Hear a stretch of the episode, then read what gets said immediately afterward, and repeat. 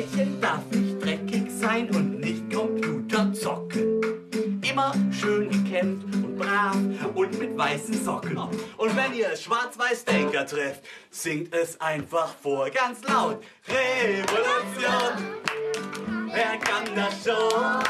Revolution, jeder kann das, jeder kann das auch. Dich gibt's nur einmal. Wo wir heute hier gelandet sind, da sind lauter Kinder, die vom Mut singen, das eigene Ding zu machen und für Dinge aufzustehen, die einem wichtig sind. Das ist Teil der frühkindlichen Demokratieerziehung. Wir sind in einem Kindergarten und da lernen schon Dreijährige, was Demokratie ist. Und genau darum geht es heute bei uns bei Respekt. Wann und wo lernen wir, was das ist, Demokratie? Wie werden wir Demokraten? Lernen wir das im Kindergarten? Lernen wir das in der Schule? Lernen wir das in der Familie, beim Ausbildungsplatz? Oder vielleicht lernen wir es auch gar nicht. Im Kindergarten ist die Welt anscheinend noch in Ordnung. Wir lernen soziales Miteinander ab frühester Kindheit. Was du nicht willst, was man dir tut, das füg auch keinem anderen zu. Das wurde uns ja schon im Kindergarten beigebracht. Respektvoll miteinander umgehen, sich gegenseitig helfen, andere akzeptieren. Stimmt, das haben wir gelernt. Aber wenn ich mir unsere Gesellschaft so anschaue, scheint danach irgendetwas schiefgegangen zu sein. Sonst wären Rechtspopulisten nicht auf dem Vormarsch. Es scheint, als würden wir uns immer mehr von demokratischen Prinzipien verabschieden. Unser soziales Miteinander ist in Gefahr. Wir haben also ein Problem und ungefähr so, wie sich hier auf der Mainbrücke so langsam hinter mir das Gewitter zusammenbraut, so braut sich auch in Europa politisch was zusammen. Hat man ja gerade erst bei der Europawahl gesehen. Die Rechtspopulisten holen massiv auf, die Demokratiefeinde werden immer stärker. In Italien, in Frankreich und in Großbritannien, da stellen die schon die stärksten Parteien. Demokratie ist also keine Selbstverständlichkeit.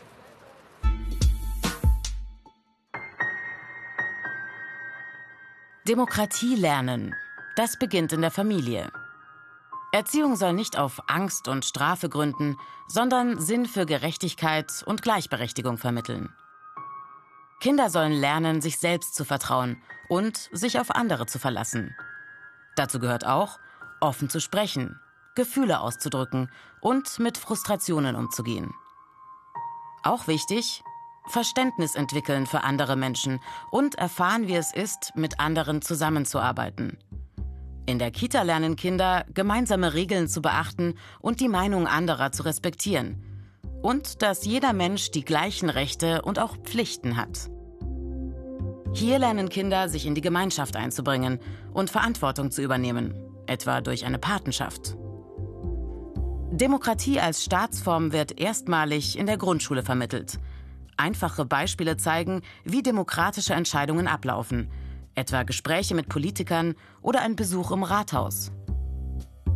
Demokratie erleben sollen Kinder auch bei der Wahl der Klassensprecher und im Klassenrat. Was in der Grundschule auch beginnt, Diskussionen im Unterricht über aktuelle politische Entscheidungen und die Vermittlung unterschiedlicher Perspektiven und Interessen. In weiterführenden Schulen kommen Fächer dazu wie Sozialkunde, Ethik oder Geschichte. Hier soll tiefergehendes Wissen über Demokratie vermittelt werden. Seit Jahren allerdings wird kritisiert, dass diese Fächer im Lehrplan viel zu kurz kommen. Arbeiten an der Schule engagierte Lehrkräfte, können Schülerinnen und Schüler auch außerhalb des Unterrichts politisch aktiv werden, indem sie Schulaktivitäten selbst organisieren, beispielsweise als Konfliktlotsen im Klassenrat, in der Schülermitverantwortung, der SMV oder in Schülerparlamenten. All dies ist jedoch meist nicht Bestandteil des Unterrichts und schon gar nicht Teil des Lehrplans.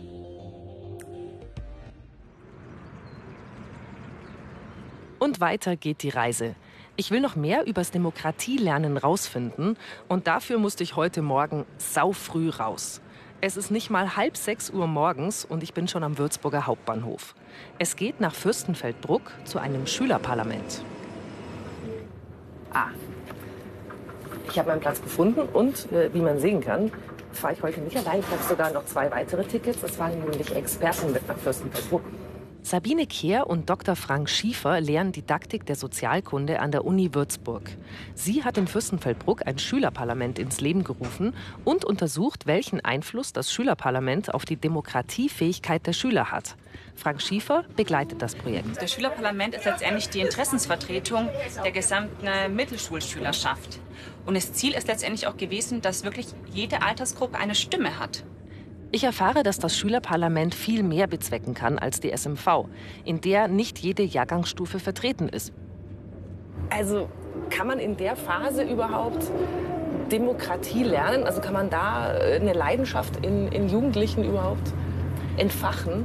Man kann nicht per se sagen, dass ähm, bildungsferne Familien per se antidemokratisch sind. Es können auch wirklich bildungsnahe Familien sein, äh, die einen sehr autoritären äh, Erziehungsstil auch pflegen. Wir wollen Demokratie lernen. Oft ist die Familie allerdings nicht der richtige Platz dafür. Da hat der Staat ja eine irre Verantwortung. Anscheinend ist da die Schule gefragt. Ich werde schon vom Schülerparlament erwartet. Vizepräsident Finn, Präsidentin Hanna und Stella sind ein bisschen aufgeregt. Und schnell lerne ich schon die anderen kennen.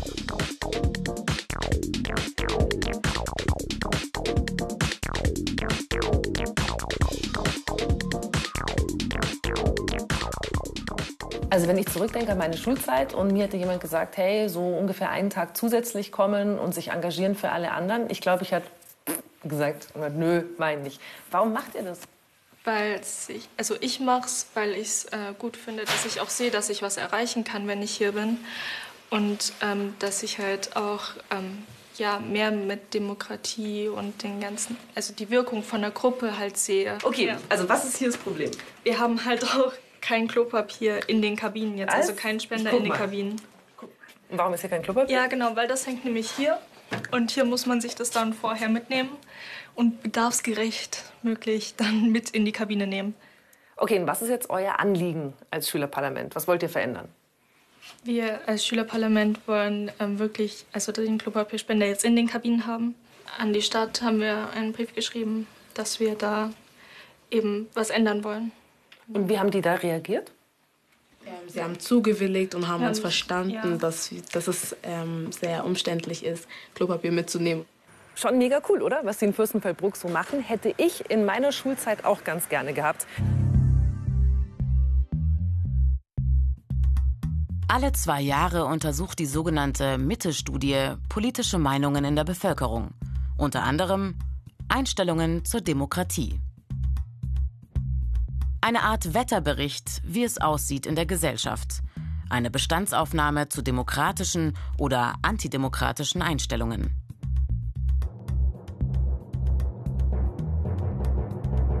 Die Ergebnisse der Mitte-Studie 2019 sind ermutigend und alarmierend zugleich. Einerseits gibt es eine hohe Zustimmung zur Demokratie. 86 Prozent der Befragten halten es für unerlässlich, dass Deutschland demokratisch regiert wird. 65 Prozent finden, dass die deutsche Demokratie im Großen und Ganzen ganz gut funktioniert. Und 60 Prozent sind der Meinung, dass Rechtspopulismus die Demokratie bedroht. Was alarmierend ist, etwa ein Drittel der Befragten fühlt sich von der Politik nicht vertreten und fühlt sich politisch machtlos. Fast 30 Prozent meinen, die Demokratie führe eher zu faulen Kompromissen als zu sachgerechten Entscheidungen. Das aber stellt die Demokratie als Ganzes in Frage. Denn genau das ist ein zentrales Element. Kompromisse. Gemeinsamkeiten suchen, trotz unterschiedlicher Positionen. Zusammenhalt, Meinungsvielfalt, Pluralismus. Merkmale von Demokratie.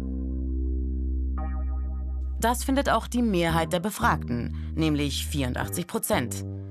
In einer Demokratie geht es darum, die Interessen unterschiedlicher Gruppen zu berücksichtigen.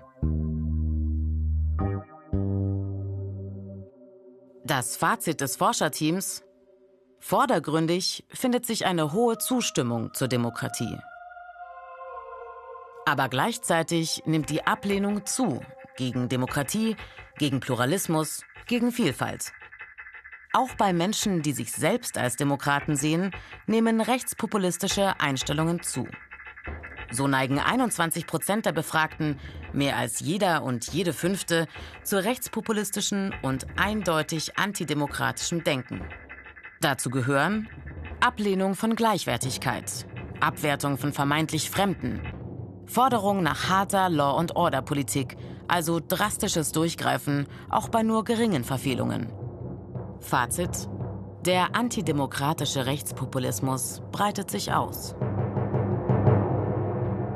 Demokratische Werte müssen natürlich auch in der Ausbildung vermittelt werden. Und deswegen haben wir für heute Azubis ausgesucht, die so als ultimative Repräsentanten und Wahrer von Rechtsstaat und Demokratie gelten, nämlich Polizeischüler. Neben Polizeirecht, Berufsethik, Kriminalistik, Waffen- und Schießausbildung beinhaltet die zweieinhalbjährige Ausbildung auch 123 Unterrichtseinheiten, politische Bildung und Zeitgeschehen. Also welche Kernkompetenzen braucht man eigentlich in der Demokratie als Polizist? Also ganz entscheidend halte ich immer diesen Rückgriff oder das sich beziehen auf die Würde des Menschen. Ähm, das bedeutet, wenn ich als Polizeibeamter tätig wird, habe ich immer Grundrechtseingriffe. Deswegen muss ich dafür sorgen, dass das, was ich tue, transparent ist. Demokratieerziehung ist ein wichtiger Teil der Polizeiausbildung. Trotzdem wird das Fach politische Bildung und Zeitgeschehen durchschnittlich nur eine Stunde pro Woche unterrichtet. Dass so eine politische Grundbildung vielleicht bei allen wichtig wäre, sagen sogar die Schülerinnen und Schüler selbst. Die merken ganz genau, was da auf sie zukommt, bei all den Hate Speeches und Fake News in sozialen Netzwerken. Damit sind auch, wie alle Jugendlichen, die Schülerinnen und Schüler der Mittelschule in Neunburg vom Wald in der Oberpfalz konfrontiert. Und sie wollten was dagegen machen. Hier haben eine achte Klasse und eine Deutschklasse überhaupt als erste bayerische Schule mitgemacht bei dem bundesweiten Projekt Hashtag Netzrevolte. Da geht es darum, Schülerinnen und Schülern demokratische Kompetenzen beizubringen und das vor allem da, wo man die braucht, nämlich äh, auf Social Media generell im Internet. Kommt mit. Servus. Hallo. Hi. Christina, servus. Hallo. Hallo. Hallo. Hi. Hallo. Hallo. Zusammen mit Klassenleiter Christian Schießel haben sie einen Demokratie-Rap getextet und im Studio aufgenommen. Und damit das alles gut geht, müssen wir aufeinander zugehen. Wir sind doch alle Menschen. Zusammenhalt kennt keine Grenzen. Nachdem der Song online war, kam die böse Überraschung. Und wir haben nicht damit gerechnet, dass wir diese Hasstiraden mit diesem Thema bekommen. Haben wir nicht? Nee. Also ich habe nicht damit gerechnet. Das hätte ich davor sagen nee. können.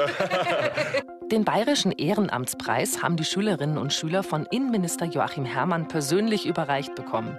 Und mit dem Preisgeld von 5000 Euro können weitere Demokratieprojekte folgen. Nichts, weil dein Recht auf Leben unberührbar ist. Wir sind doch alle Menschen. Zusammenhalt kennt keine Grenzen. Länder oder Farben, nein, sie können uns nicht trennen. Wir reichen uns die Hände, denn wir sind alle Menschen. Wir sind alle Menschen.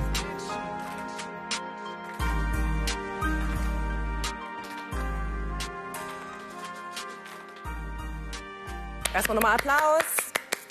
Demokratie-Rap, das Schülerparlament oder auch das Revolutionslied. Ich habe diese Woche mega coole Demokratieprojekte kennengelernt.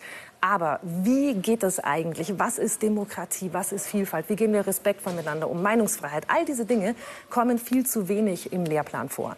Das ist mega schade, weil alle Schülerinnen und Schüler, die ich diese Woche kennengelernt habe, die haben da mega Bock drauf. Das muss aufhören, die Ausnahme zu sein. Das sollte die Regel werden. Oder stimmt's? Ja!